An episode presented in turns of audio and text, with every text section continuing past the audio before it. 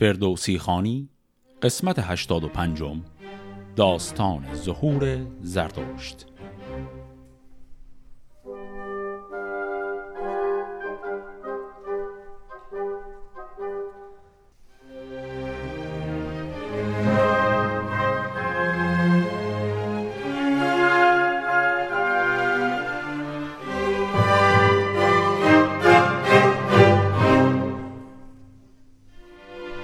قسمت قبل با به پادشاهی رسیدن گشتاسب به پایان رسید. حالا می‌خوایم وارد کلا یک داستان جدید بشیم که شروع پادشاهی گشتاسب هست. این داستان هم مثل خیلی داستانهای دیگر یک مقدمه مجزا برای خودش داره. اما این داستان یک ویژگی خاص و استثنایی هم داره. این مقدمه رو بخونیم. در خود این مقدمه فردوسی این ویژگی این داستان رو برای ما توضیح میده. چون این دید گوینده یک شب به خواب که یک جام می داشتی چون گلاب دقیقی ز جایی پدید آمدی بر آن جام می داستان ها زدی. به فردوسی آواز دادی که می مخور جز برای این کاووس کی که شاهی گزیدی زگیتی که بخت بدون آزد و تاج و دیهیم و تخت. شهنشاه محمود گیرند شهر ز شادی به هر کس رسانیده بر. از امروز تا سال هشتاد و پنج بکاهدش رنج و ببالتش گنج. و از آن پس به چین اندر آرد سپاه همه مهتران برگشایند راه. نباید گفتن کسی را درشت همه تاج شاهانش آمد به مشت. بدین نامه گرچند بشتافتی کنون هرچه جستی همه یافتی. از این باره من پیش گفتم سخن اگر بازیابی بخیلی مکن. ز گشتاسب و ارجاسب بیتی هزار بگفتم سر آمد مرا روزگار. گران مایه نزد شهنشه رسد روان من از خاک بر مه رسد. خب این مقدمه چی گفت درش فردوسی؟ فردوسی داره قصه یک رؤیایی که سالها قبل دیده بوده رو تعریف می‌کنه. در این رؤیا داره میگه من دقیقی رو به خواب دیدم. حالا نمی‌دونم خاطرتون هست دقیقی کدومه یک مرور خیلی مختصری بکنیم. در قسمت ویژه که برای تاریخچه منابع شاهنامه گفتم اونجا گفته بودم که یک شاعر دیگری قبل از فردوسی شروع کرد پروژه سرودن شاهنامه رو یعنی در حقیقت پروژه به نظم در آوردن شاهنامه نصر ابو منصوری رو اون شروع کرد. اما جوان مرگ شد عمرش کفاف نداد بخش خیلی کمی رو تونسته بود بگه و فردوسی اون کار رو ادامه داد. اون شاعری که جوان مرگ شد نامش بود آقای دقیقی. و الان فردوسی میگه من دقیقی رو سالها قبل در خواب دیدم. وقتی که مرده بود اومد و برای من یک پیشگویی کرد. پیشگوییش چیه؟ پیشگوییش اتفاقی که توی لحظه سرودن شعر اتفاق افتاده. یعنی در حقیقت یک ماجرایی که اتفاق افتاده رو در قالب یک پیشگویی فرضی در رؤیا داره برای ما تعریف می‌کنه. اون هم به سلطنت رسیدن سلطان محموده. چون زمانی که دقیقی زنده بود هنوز غزنویان یعنی سلطان محمود به پادشاهی نرسیده بود. هنوز دوره سامانیان بوده. پس در قالب یک جور حمد و ثنای سلطان محمود فردوسی یک رویای رو تعریف می‌کنه. که درش دقیقی میاد بهش میگه که به سال 385 هجری که برسید یک پادشاه بزرگی به نام محمود میاد روی کار و بعد هم گفت من از داستان گشتاسب و ارجاسب هزار بیت گفته بودم. اون هزار بیت رو اگر به دستت رسید بخیلی نکن توی کتاب خودت بگنجونش و بعد این کتاب رو به سلطان محمود که تقدیم کنی روان من در اون دنیا آرام میشه. حالا شخصیت ارجاس هنوز توی داستان بهش نرسیدیم معرفی نشده ولی توی همین قسمت معرفی خواهد شد. پس این داستانی که الان می‌خوایم شروع کنیم در حقیقت شاعرش فردوسی نیست. شاعرش همین آقای دقیقیه. در قالب همین مقدمه فهمیدیم که دقیقی اون هزار بیت رو گفته بود و فردوسی می‌خواد هزار بیتی که او گفته رو در کتاب خودش جا بده. و با این بیت مقدمه رو تموم می‌کنه و داستان رو از زبان دقیقی شروع می‌کنه. کنون من بگویم سخن کو گفت منم زنده او گشت با خاک جفت. همونطور که عرض کردم داستانی که الان می‌خوایم شروع کنیم حدودا هزار بیت اولش رو دقیقی سروده. و این هزار بیت احتمالا سه یا چهار قسمت از این پادکست رو شامل میشه. من درباره تفاوت سبکی و تفاوت‌های مختلفی که توی شعر دقیقی با فردوسی هست فعلا زیاد حرف نمی‌زنم. اجازه می‌خوام که با شما بخونیم این شعر رو و اصلا یه لحظه فراموش کنیم که شاعرش کس دیگریه. و بعد که اون هزار خورده به تمام شد اونجایی که دوباره می‌خوایم برگردیم و از زبان فردوسی داستان رو ادامه بدیم اونجا چند دقیقه من داستان رو متوقف می‌کنم. یکم درباره تفاوت کار دقیقی با فردوسی حرف بزنیم و همینطور درباره اینکه اصلا فردوسی برای چی این هزار خورده بیت دقیقی رو در کتابش می‌خواست بیاره. حالا این رویایی که گفت درسته ولی خب دلیل واقعیش چی می‌تونسته باشه؟ پس اجازه بدید این بحث رو فعلا شروع نکنیم. بیت هایی که دقیقی گفته رو همه رو بخونیم بعد می‌رسیم و ادامه میدیم بحث رو.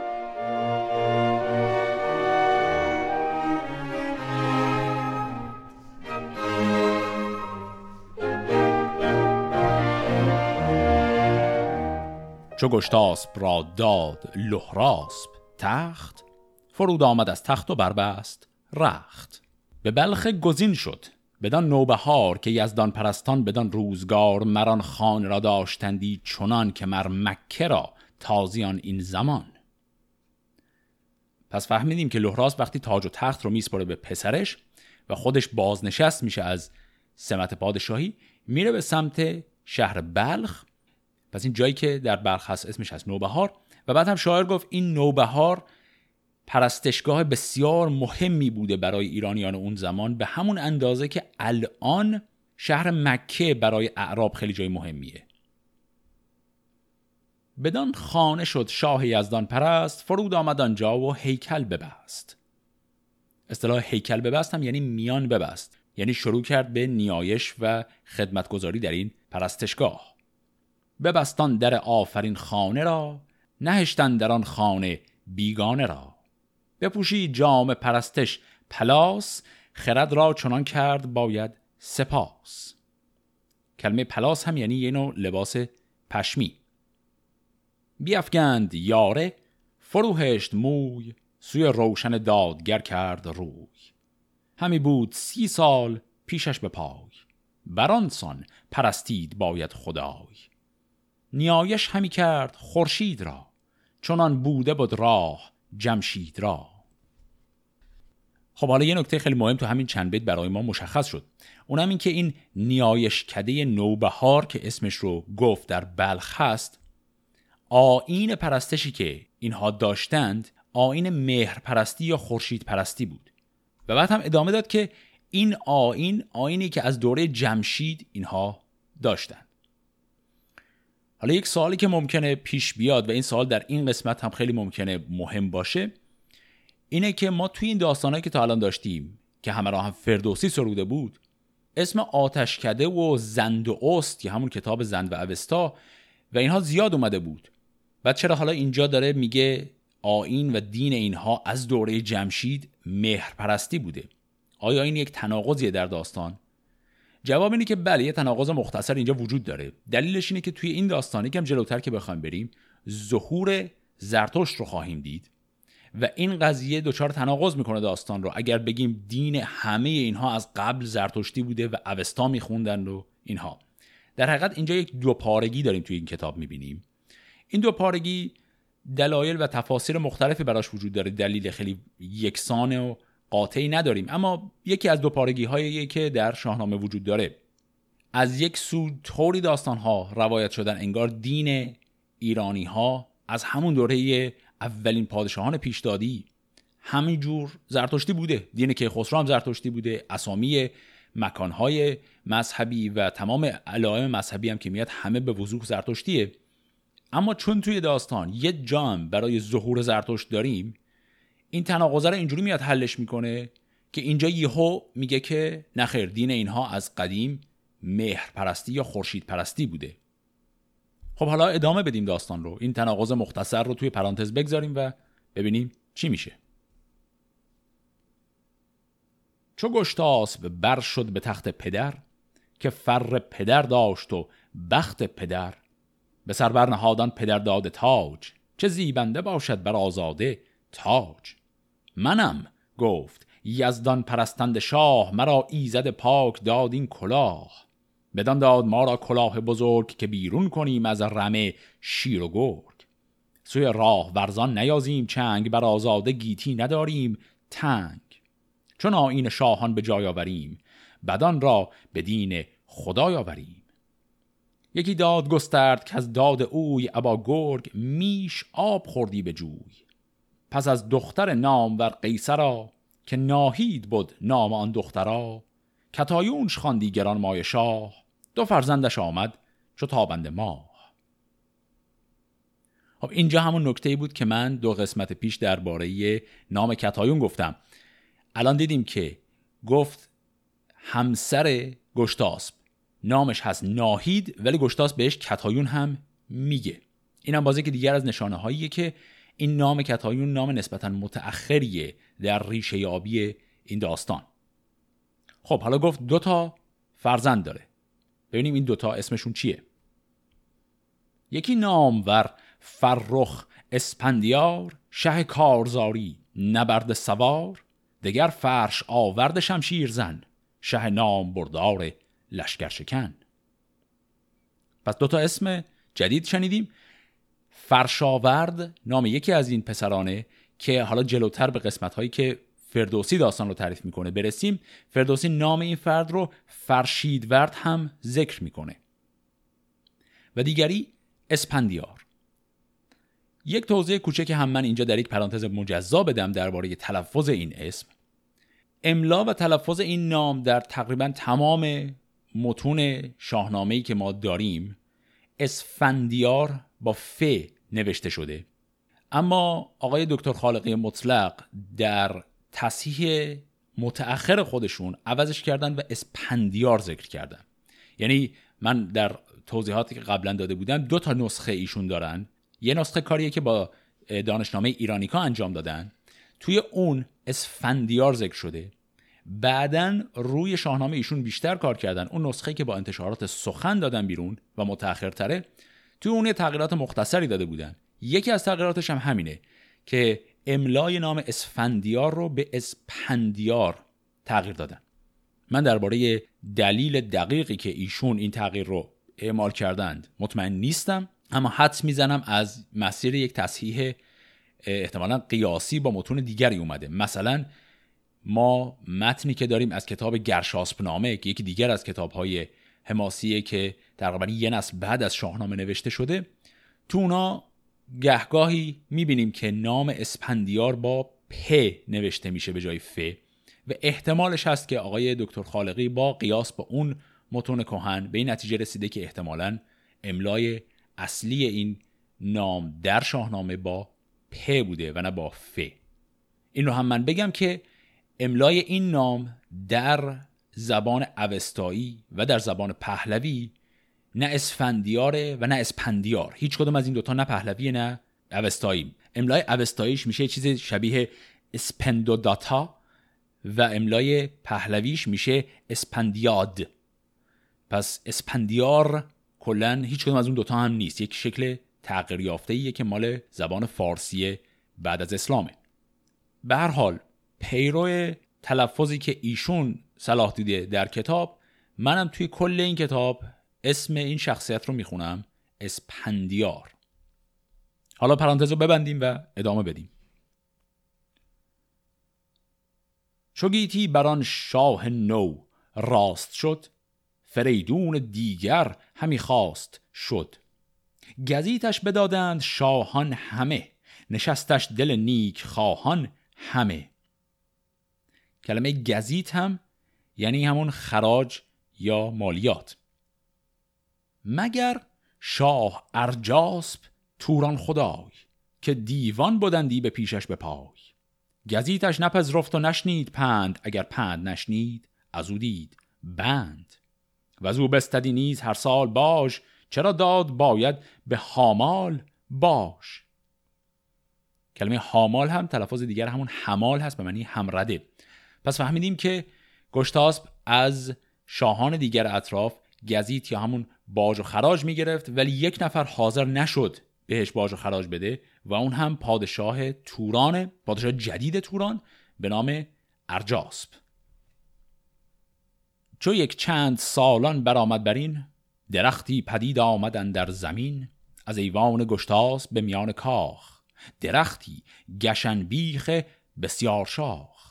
همه برگ او پند و بارش خرد. کسی که از خرد برخورد کی مرد؟ مرد هم یعنی بمیرد. خجست پی نام او زرد و هشت. که از آهرمنیده است گیتی بشست. به شاه کیان گفت پیغمبرم سوی تو خرد رهنمون آورم. جهان آفرین گفت بپذیر دین نگه کن بدین آسمان و زمین. که بی خاک و آبش برآورده ام نگه کن بدو تاش چون کرده ام نگر تا تواند چون این کرد کس مگر من که هستم جهاندار و بس. گر ایدون که دانی که من کردم این مرا خواند باید جهان آفرین. ز گوینده بپذیر به دین اوی بیاموز از او راه و آین اوی. نگر تا چه گوید؟ بران کار کن خرد برگزین از جهان و سخن. بیاموز آین و دین بهی که بیدین ناخوب باشد مهی. پس اینجا ظهور و پیام زردشت پیغمبر رو در دربار گشتاسب شنیدیم. جملهایی که شنیدیم همه از زبان زرتشت بود و بخشیش هم پیام خدا رو از زبان خودش گفت. و نکته دیگری هم که داشت این کلمه ای که در این کتاب برای دین زرتشتی به کار میره هست دین بهی یا بهدینی. این واژه‌ای که در باقی شاهنامه که تا الان خوندیم هم بارها و بارها دیدیم. آین و دین ایرانیان همیشه دین بهی معرفی شده. چو بشنید از او شاه به دین به بپذرفت از او راه و آین به. نبرد برادرش فرخ زریر کجا زند پیل آوریدی به زیر؟ و شاهانشه پیر گشته به بلخ جهان بر دل ریش او گشته تلخ. سران و بزرگان هر کشوران پزشکان دانا و گنداوران همه سوی شاه زمین آمدند. ببستند کستی به دین آمدند. پس نه تنها گشتاسب این دین بهی یا همون دین زرتوش رو پذیرفت بلکه برادرش پدرش و تمام بزرگان کشور هم کستی بستند یعنی همون کمربند معروف زرتشتی ها رو بستند و به این دین وارد شدند.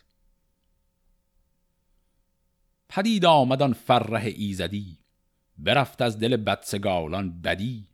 پر از نور مینو به بود دخمه ها و زالودگی پاک شد تخمه ها. پس آزاد گشتاسب بر شد به گاه فرستاد هر سو به کشور سپاه. پراگندشن در جهان موبدان نهاد از بر آزران گمبدان نخست آزر مهر برزین نهاد به کشمر نگر تا چه آین نهاد. پس شروع کرد به آذر یا همون آتشکده ساختن و اولین آتشکده هم که بنا کرد نامش بود مهر برزین در منطقه کاشمر. یکی سر و آزاده بود از بهشت به پیش در آزرندر بکشت. نوشتش بران زاد سر و سهی که پذرفت گشتاسب دین بهی. گوا کرد مر سر و آزاد را چون این گستراند خرد داد را. پس به این شکل پذیرش و گسترش دین زرتشتی در دوره گشتاسب رو دیدیم. و گشتاسب هم خودش رو عملا معمور گسترش این آین در تمام قلمروهای اطراف خودش می‌کنه.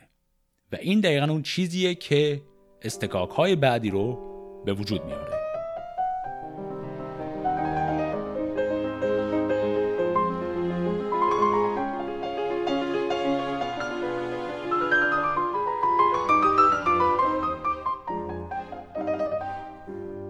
چو چندی برآمد بر این سالیان مران سرو استبر گشتش میان؟ چنان گشت آزاد سرو بلند که بر گرد او بر نگشتی کمند. چو بسیار بن گشت و بسیار شاخ بکرد از بر او یکی خوب کاخ.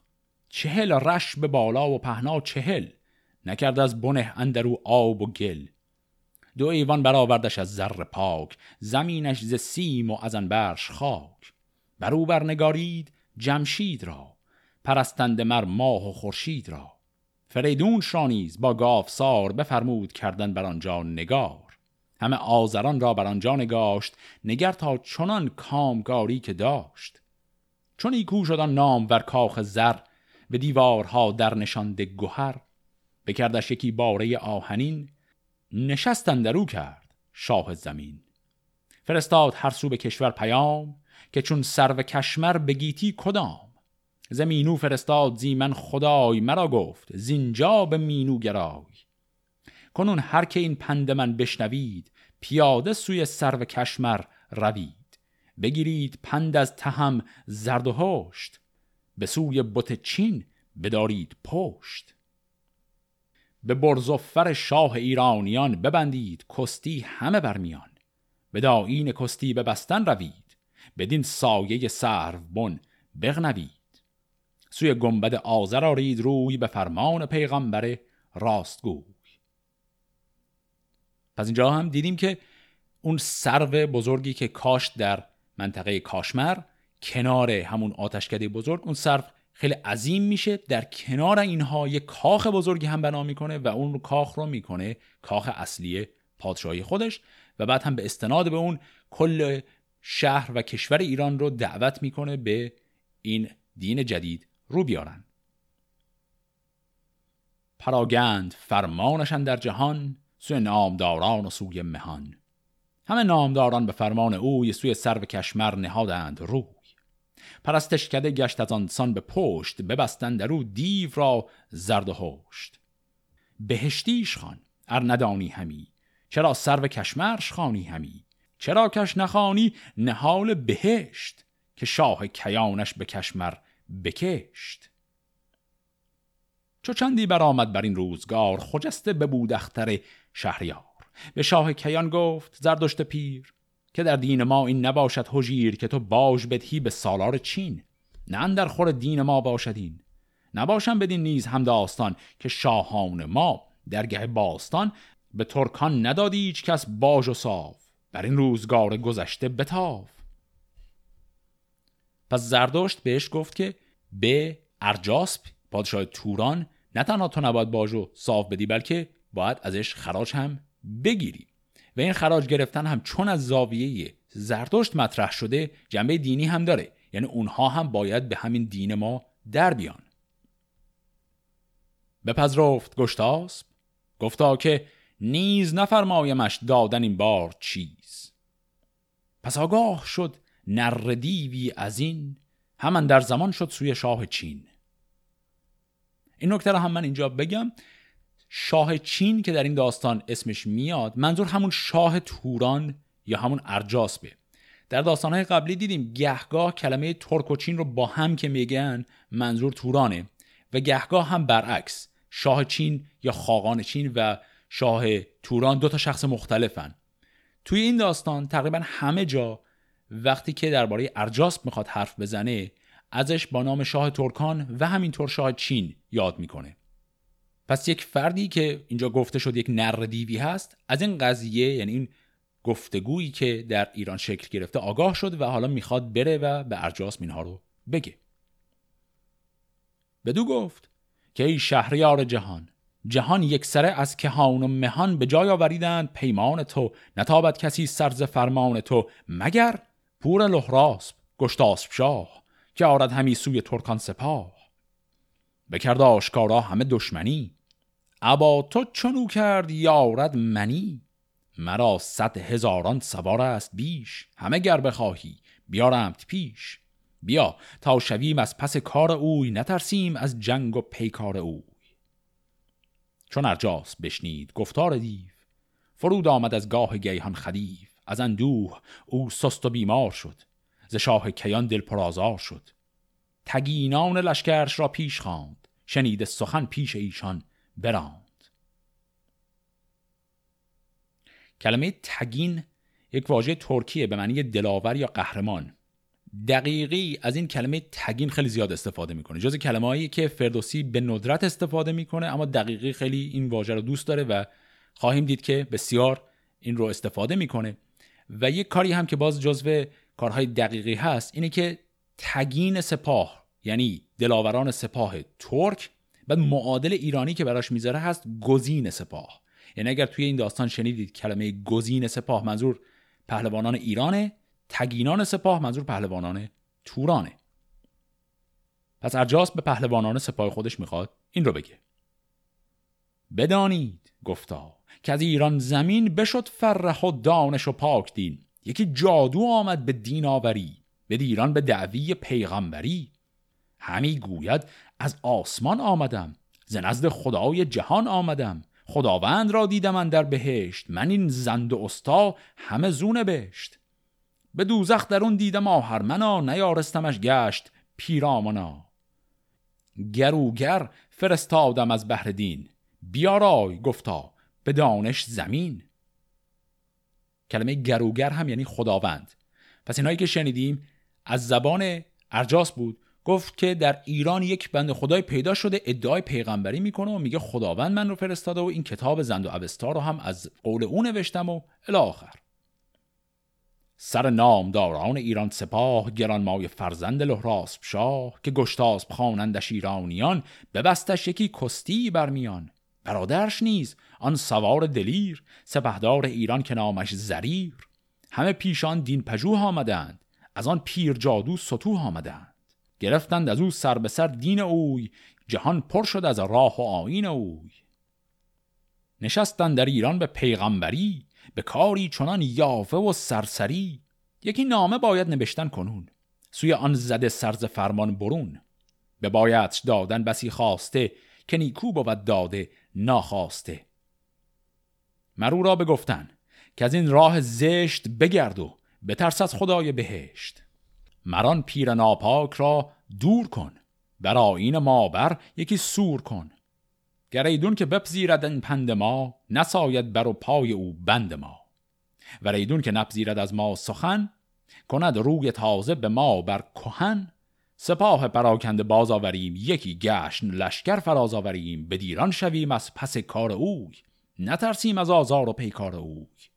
برانیمش از پیش و خارش کنیم ببندیم و زنده به دارش کنیم. پس این شد گفتگوی ارجاسب با بزرگان توران. پیام کلیش واضح بود گفت یک آدمی پیدا شده جادوگر مانندی ادعای پیغمبری کرده. اینها هم همه مملکتشون به دین این آدم جدید در آمدن ما یه نامه می نویسیم بهش و میگیم یا از این کار زشت دست بکش یا من خودم میام و کشورت و خودت رو نابود می‌کنم. بر این ایستادند ترکان چین. دو تن نیز کردند از ایشان گزین. یکی نام او بیدرفش بزرگ. گوی پیر و جادو ستنبه سترگ دگر جادویی نام او نام خواست که هرگز دلش جز تباهی نخواست. کلمه ستنبه یعنی زشت روی. پس دو تا آدم یکی به نام بیدرفش و یکی به نام نام خواست این دو نفر داوطلب می‌خوان بشن که پیغام ارجاسپ رو که الان می‌خواد بنویسه رو ببرن برای شاه ایران. یکی نامه بنوشت خوب و حجیر سوی نام ور خسرو دین پذیر. نوشتش به نام خدای جهان شناسنده آشکار و نهان. نوشتم نکی نامه شاهوار چنان چون بودن در خور شهریار سوی گرد گشتاسب. شاه زمین. سزاوار گاه آن کی بافرین. گزین و مهنپور لحراسب شاه خداوند گیتی نگهدار گاه. از ارجاسب سالار ترکان چین. سوار جهان دیده گرد زمین. نوشتن در آن نامه خسروی نکو آفرینی به خط یبغوی. کلمه یبغوی هم منصوب به منطقه به نام یبغو که همیشه به عنوان نام عام برای شاهان منطقه توران ذکر میشه. که این نام بر شهریار جهان فروزنده تاج شاهنشهان سرت سبز باد و تن و جان درست مبادت کیانی کمرگاه سوست شنیدم که راهی گرفتی تباه. مرا روز روشن بکردی سیاه. بیامده کی پیر مهتر فریب. تو را دل پر از بیم کرد و نهیب. سخن گفتش از دوزخ و از بهشت به دلتن درون هیچ شادی نهشت. تو او را پذیرفتی و دینش را. بیاراستی راه و آینش را. بیافکندی آین شاهان خیش بزرگان گیتی که بودند پیش. رها کردیان پهلوی کیش را. چرا ننگریدی پس و پیش را. تو فرزند آنی که فرخند شاه به داد تاج از میان سپاه برآورده اور مزد مهین نگارنده آسمان و زمین. خب اینجا هم باز یک پرانتز دیگه باید باز کنیم. این هم باز به نظر می‌رسه دانشی که در دوران دقیقی و فردوسی درباره ریشه های زرتشتی بوده یه مقداری پیچیده است. یک مثالش همینی بود که الان خوندیم. تا الان آقای ارجاسب خودش باز نام خدا رو چپ و راست داره به زبون میاره و خودش میگه که من پیرو دین یک خدای واحد هستم و بعد هم اینجا به وضوح کلمه اورمزد رو آورد به عنوان خدای خودش.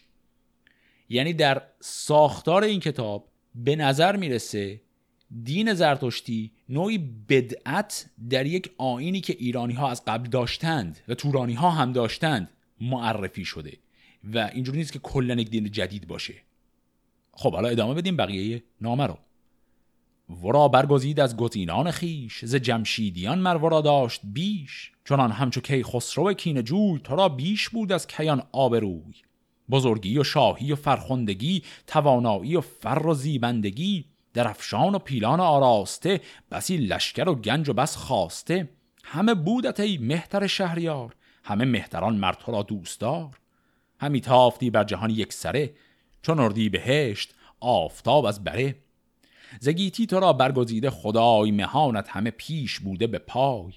نکردی خدای جهان را سپاس نبودی تو بیره به دین رهشناس. از آن پس که ایزد تو را شاه کرد یکی پیر جادوت بیراه کرد. چون آگاهی تو سوی من رسید به روز سپیدم ستاره بدید. نبشتم یکی نامه دوستوار. که هم دوست بودم تو هم نیکیار. چون نامه بخانی سر و تن بشوی فریبنده را نیز من مای روی مران بند را از میان باز کن به شادی می روشن آغاز کن. گریدون که این پند من بشندی زمن خود نیاید هرگز بدی. زمین کشانی و ترکان چین تو را باشد این همچو ایران زمین. به تو بخشم این بیکران گنج ها که آوردم گرد با رنج ها نکورنگ اسپان با سیم و زر به دستام ها در نشانده گوهر غلامان فرستمت با خواسته نگاران با جعد آراسته. وریدون که نپذیری پند من ببینی گران آهنین بند من. بیایم پس نامه تا چند گاه کنم کشورت را سراسر تباه. سپاهی بیارم ز ترکان چین که بنگاهشان بر نتابد زمین. این اصطلاح هم مقدار توضیح می‌خواد. منظور از بنگاه یعنی خیمگاه. یعنی وقتی که یک لشکری اقامت می‌خواد بکنه جایی و خیمه ها رو می‌خواد پهن کنه. حرفی که در حقیقت تهدیدی که ارجاس می‌خواد بکنه اینه که من از سمت چین چنان لشکر بزرگی رو میارم که زمین تاب پهن کردن خیمه های ایشون رو اصلا نداشته باشه. بیان بارمین رود جیهون به مشک به مشک آب جیهون کنم پاک خشک. بسوزم نگارید کاخ تو را زبون برکنم بیخ و شاخ تو را. زمینتان سراسر بسوزم همه کتفتان به ناوک بدوزم همه. کتف همون کتف است. از ایرانیان هرچه مرد است پیر کشان بنده کردن نباشد هجیر و از ایشان نیابی فزونی بها. کنمشان همه سرز گردن جدا. زن و کودکانشان بیارم ز پیش کنمشان همه بنده شهر خیش زمینتان همه پاک ویران کنم درختانش از بیخ و برکنم. بگفتم همه گفتنی سر به سر. تو ژرفن در این پند نامه نگر. پس اینی که دیدیم متن نامه ای بود که ارجاسب داد که بنویسن بفرستن برای گشتاست متن عمومیش هم چندان پیچیده نبود. اول یک عالمه تعریف و تمجید کرد از بزرگی گشتاسب و از دوستی میان کشور خودش و گشتاسب و بعد هم گفت که یا این پیغمبر دروغگوی بدعتگذار رو بیرون می‌کنی و برمیگردی به آین گذشتگان خودت یا اگر نکنی من میام و کشورت رو نابود می‌کنم. و تمام این تهدیدها رو هم با همه جزئیات گفت. فرازش نوردید و کردش نشان بدادش بدان جادوی بد نشان بفرمودشان گفت بخرد بوید به دیوان او با همان در شوید. چون او را ببینید بر تخت و گاه کنید آن زمان خیشتن را دوتا بر این شاهان نمازش برید به تاج و کی تخت او منگرید. چو هر دو بیستید در پیش اوی سوی تاج تابنده شارید روی. گذارید پیغام فرخش را و او گوش دارید پاسخش را. چو پاسخش را سر به سر بشنوید زمین را ببوسید و بیرون شوید. پس این هم دستوری بود که به اون دو پهلوان لشکر خودش داد برای رسوندن نامه به گشتاسب. حالا بریم ببینیم این نامه وقتی به گشتاسب می‌رسه واکنشش چیه؟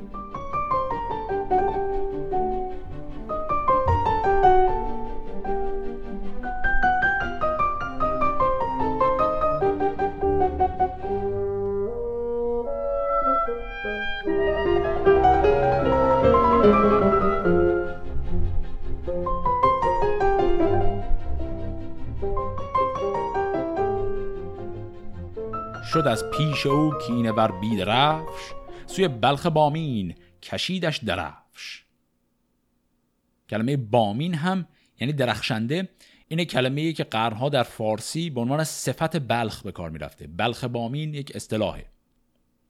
ابا یار خود خیر سر نام خواست که از او بفکند آن نکوراه راست. چون از شهر توران به بلخ آمدند به درگاه او بر پیاده شدند. پیاده برفتند تا پیش اوی بر آن آستان نهادند روی. چو رویش بدیدند برگاه بر چو خورشید و تیر از بر ماه بر. نمازش ببردند چون بندگان ز پیش کیان شاه فرخندگان. بدادنش آن نامه خسروی نوشته در او بر خط یبقوی چو شاه جهان نامه را باز کرد براشفت و پیچیدن آغاز کرد. بخواندان زمان پیر جاماسپ را کجا راه بر بود گشتاسپ را پس اینجا شخصیت جدید هم معرفی شد. فردی به نام جاماسپ که مقام وزارت دربار ایران زیر نظر گشتاسپ رو داره. گزینان ایران و اسپهبدان گوان جهان دیده و موبدان. بخواندان همه آزران پیش خیش و استابی آورد و بنهاد پیش. پیامبرش را خواند و موبدش را. زریر گزیده سپهبدش را زریر سپه بود برادرش بود و سالار گردان لشکرش بود. جهان پهلوان بود بدان روزگار که کودک بود اسپندیار سوار. پس یک اطلاعاتی را هم اینجا برای ما داد دقیقی. و اون همین بود که وقتی اسپندیار هنوز کودک هست کسی که مقام جهان پهلوانی دربار گشتاسپ رو داره برادرش زریر هست. پناه جهان بود و پشت سپاه نگهدار کشور سپهدار شاه. جهان از بدی ویز او داشتی به رزمندرون نیزه او داشتی. جهاندار گفتا به فرخ زریر به فرخند جاماس به پور دلیر. که ارجاسب سالار ترکان چین یکی نامه کرده است زیمن چونین به دیشان نمودان سخنهای زشت که نزدیک او شاه ترکان نبشت. چه بینید؟ گفتا. بدین اندرون چه گویید که این را سرانجام؟ چون که ناخوش بود دوستی با کسی که مایه ندارد زدانش بسی. من از تخمه ایرج پاکزاد وی از تخمه تور جادو نژاد. چگونه بود در میان آشتی؟ ولیکن مرا بود پنداشتی. کسی کش بود نام و باشد بسی؟ سخن گفت بایدش با هر کسی. همان چون بگفتین سخن شهریار زریر سپهدار و اسپندیار کشیدند شمشیر رو گفتند اگر کسی باشدن در جهان سر به سر که نپسندد او را به دین آوری سرن در نیارد به فرمان بری نیاید به درگاه فرخند شاه نبندد میان پیش رخشندگاه نگیرد از او راه و دین بهی من دین به را نباشد رهی به شمشیر جان از تنش برکنیم سرش را به دار برین برکنیم. سپهدار ایران که نامش زریر نبرد دلیری چو در رند شیر به شاه جهان گفت آزاده بار که دستور باشد مرا شهریار که پاسخ کنم جادو ارجاسپ را. پسند آمد این شاه گشتاسپ را. حالا گفت برخیز و پاسخش کن نکال تگینان خلوخش کن. کلمه خلوخ نام مکانی در ترکستانه که گهگاه در این داستان به شکل عام نام دیگری برای توران حتی استفاده میشه ازش و نکال هم یعنی مایه عبرت. پس اتفاقی که اینجا افتاد وقتی که گشتاسب گفت همچین نامه نوشته شده اولش اسپندیار که هنوز خردسال هم هست به همراه اموش که زریر باشه شاخشونه کشیدن و گفتن اگر این آدم به دین جدید کافر هست و حاضر هم نیست بیاد این دین رو بپذیره و چون این پاسخی هم به ما میده ما میریم و اصلا نابودش می‌کنیم. خب حالا ببینیم پاسخ رو اصلا به چه شکل می نویسند زریر گران مایه و سپندیار چو جاماسب دستور ناباکدار ز پیشش برفتند هر سه به هم شده دل پر از کین و رخ و جم نبشتند نامه زیرجاسب زشت همان در خور آن کجا او نبشت. زریر سپهبد گرفتش به دست چنان هم گشاده ببردش نبست. این مصرع دوم که گفت چنان هم گشاده ببردش نبست نکته که داره اینه که نامه رو وقتی که می‌خوان ببرن برای یک فردی اینو میبندنش و روش مهر می‌زنن. الان زریر این نامه رو نوشته نبستتش همجوری باز شده داره می‌بره پیش برادرش گشتاسب می‌خواد نامه رو براش بخونه که اگر گشتاسب پذیرفت که نامه همین باشه خود گشتاسب اون رو ببنده و مهر خودش رو بزنه برش. سوی شاه برد و بر او بر بخواند. جهاندار گشتاسب خیره بماند ز دانا سپه بود زریر سوار ز جاماسب و از پورش اسپندیار. نوشت و ببست از برش نام خیش فرستندگان را بیاورد پیش.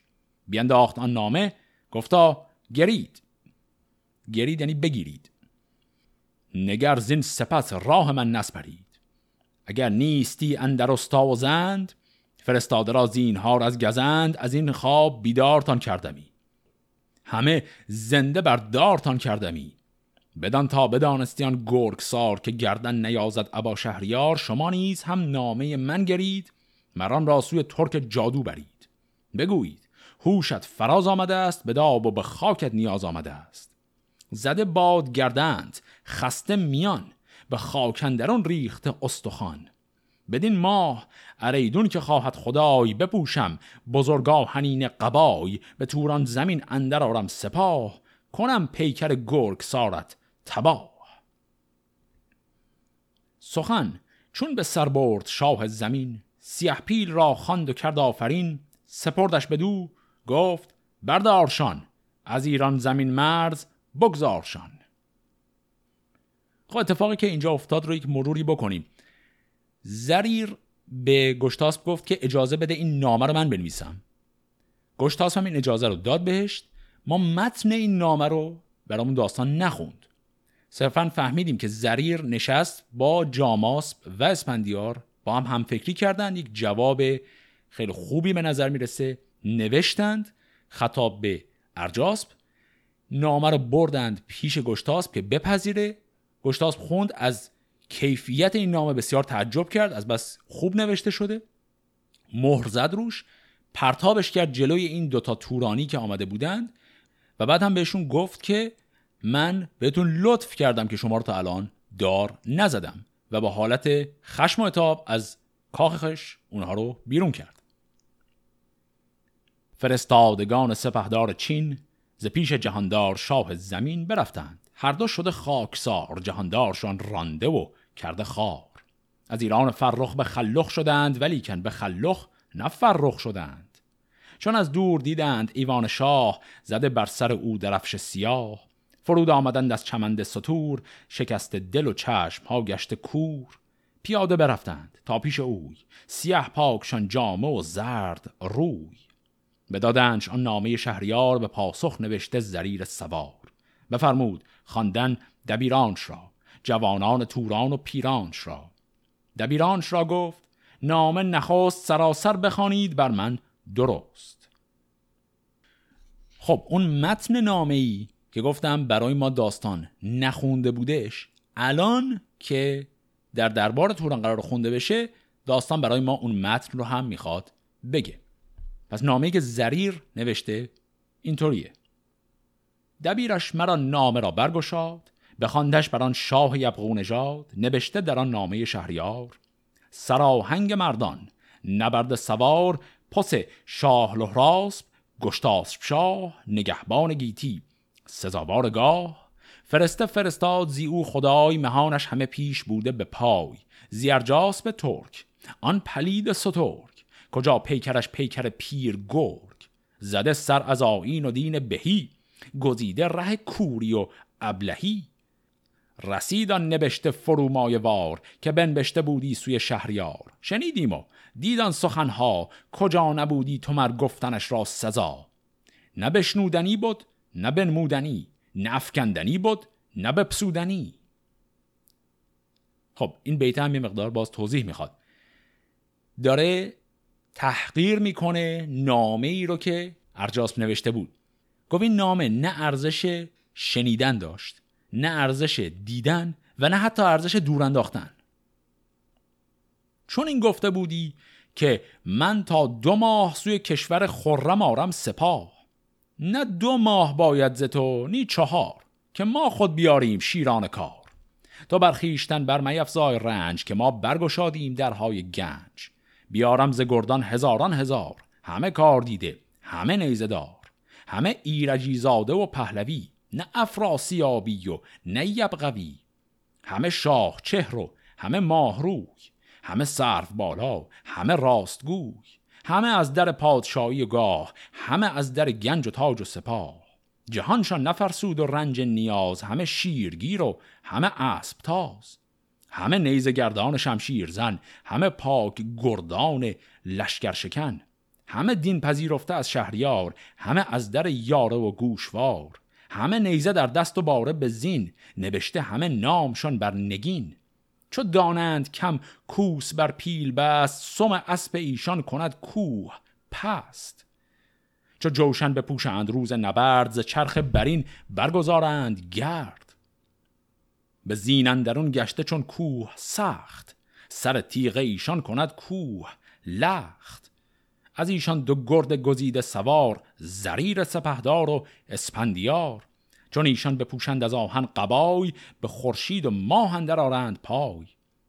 چو بر گردن آرند رخشند گرز همی تابد از گرزشان فر و برز. چون ایشان استند پیش سپاه تو را کرد باید به دیشان نگاه.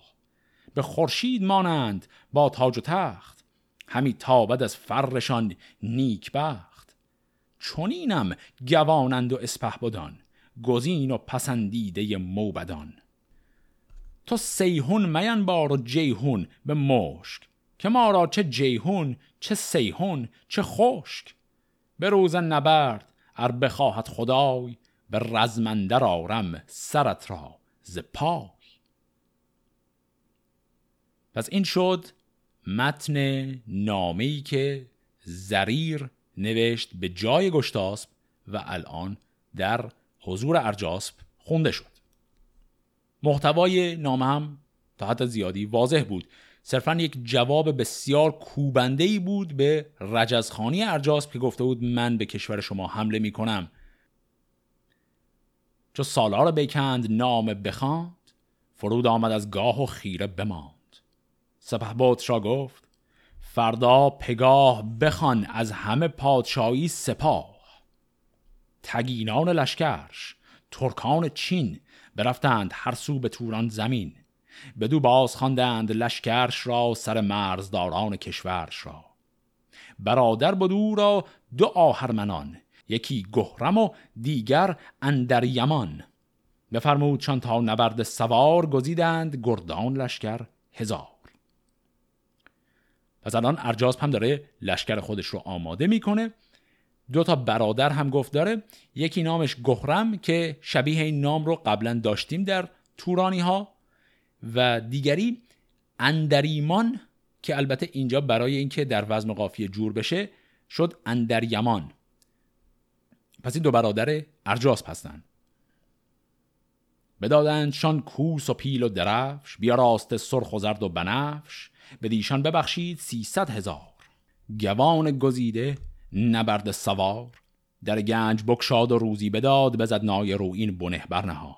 بیاورد گهرم برادر شا بدو داد یک دست لشکر شا. به در یمان داد دست دگر خودن در میانه نهادش سپر. یکی ترک بود نام او گرگ سار گذشته بر او بیمره روزگار. سپه را بدو داد اسپه بدی. تو گفتی نداند همی جز بدی. پس فهمیدیم که یکی از فرماندهان دیگر لشکر توران فردی است به نام گرگسار. وقارتگری داد بر بیدرفش. به دادش یکی گرگ پیکر درفش یکی بود نامش خشاش دلیر. پذیره نرفتی ورا نرشیر. سپه دیدبان کردش و پیش رفت. کشیدش درفش و بشد پیش گف. یکی ترک بود نام او هوش دیو به پایش فرستاد ترکان خدیو. نگهدار گفتا. تو پای سپاه. گر از ما کسی بازگردد زرا هر آنجا که یابی همانجا بکش. نگر تا بدانجا بجنبد گش. پس اینجا اسم چند نفر دیگر از بزرگان سپاه توران رو هم شنیدیم. نام بیدرفش رو که قبلا شنیدیم در همین قسمت. یک فرد دیگری به نام خشاش رو هم اسمش شنیدیم که شد دیدبان لشکر و فرد دیگری به نام هوش دیو شد مسئول پای یا ساقه لشکر که میشه همون دنباله یا انتهای لشکر. و بهش هم یک دستور خاص داد گفت اگر در این جنگ کسی از تورانی ها خواست فرار کنه و به عقب بره تو مسئول این باش که او رو بکشی. بر انسان همی رفت با این خشم پر از خون شده دل پر از آب چشم. همی کرد غارت همی سوخت کاخ درختان همی کند با بیخ و شاخ. در آورد لشکر به دیران زمین همه خیره و دل پراگنده کین. پس عملا و رسما لشکرکشی تورانی ها به سمت ایران اینجا آغاز شد. حالا باید بریم به سمت طرف ایران و بفهمیم گشتاسب که در این نامنگاری ها رجزخانی ارجاسب رو به اون شکل جواب داده بود در لشکرکشی واقعی می‌خواد چه کار کنه؟ واکنش گشتاسب و شروع نبردی جدید بین ایران و توران رو در قسمت هفته آینده با هم دنبال می‌کنیم. فعلا خدا نگهدار.